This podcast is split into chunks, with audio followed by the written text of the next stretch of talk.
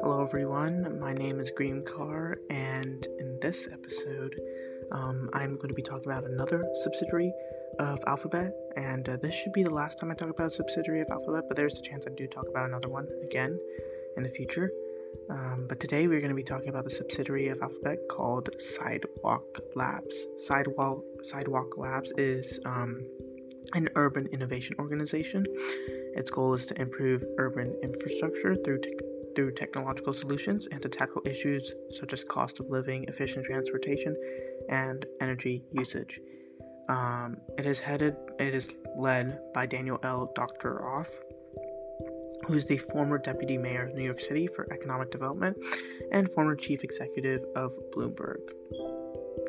Um, I'm going to go through some of their projects now. Um, one of their projects was called Project Sidewalk, um, and this was a project intended to create a new city in the United States to test design ideas prior to real world implementation. Um, Sidewalk did not confirm the report, but they did say that um, they did engage in thought experiments about what it could be like to develop a community from the internet up. Um, in 2017, Sidewalk Labs announced plans to develop Quayside, a 12 acre neighborhood in Toronto, Ontario, Ontar- um, Ontario, Canada, in response to, to a competition organized by Waterfront Toronto. Branded as Sidewalk Toronto, the project aims to become a test bed for emerging technologies, materials, and processes to address to address issues such as sustainability, accessibility, inclusiveness, and prosperity in, in urban communities.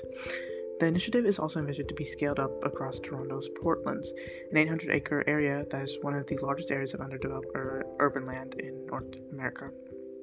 In 2019, Sidewalk Labs said it had consulted thousands of Toronto, um, Torontonians for its development plans. However, um, Sidewalk Labs projects contain too much tech for tech's sake. In 2020, the project was, dam- uh, was abandoned due to the economic uncertainty posted by, uh, posed by the COVID 19 pandemic.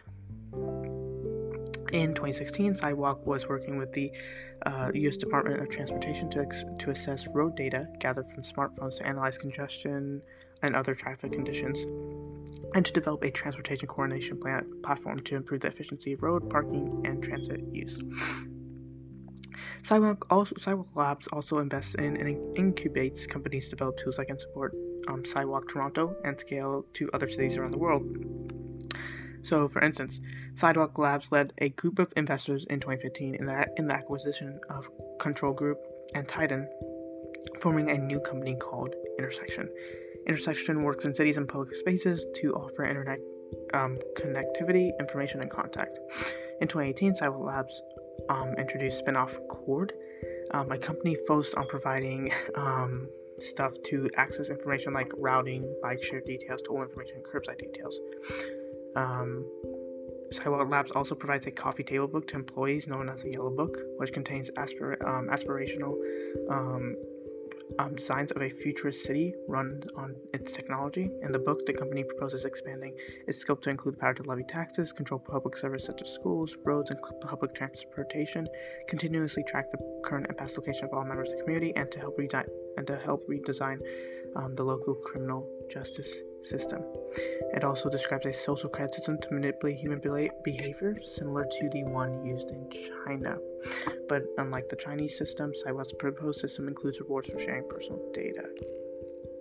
Um, so this is really all the information we really have about this subsidiary. There's not really much known, and they're really not doing much at this current moment in time, as of what I know. Um, so this was the very brief overview over another subsidiary of Alphabet. Um, and this is, of course, um, Sidewalk Labs.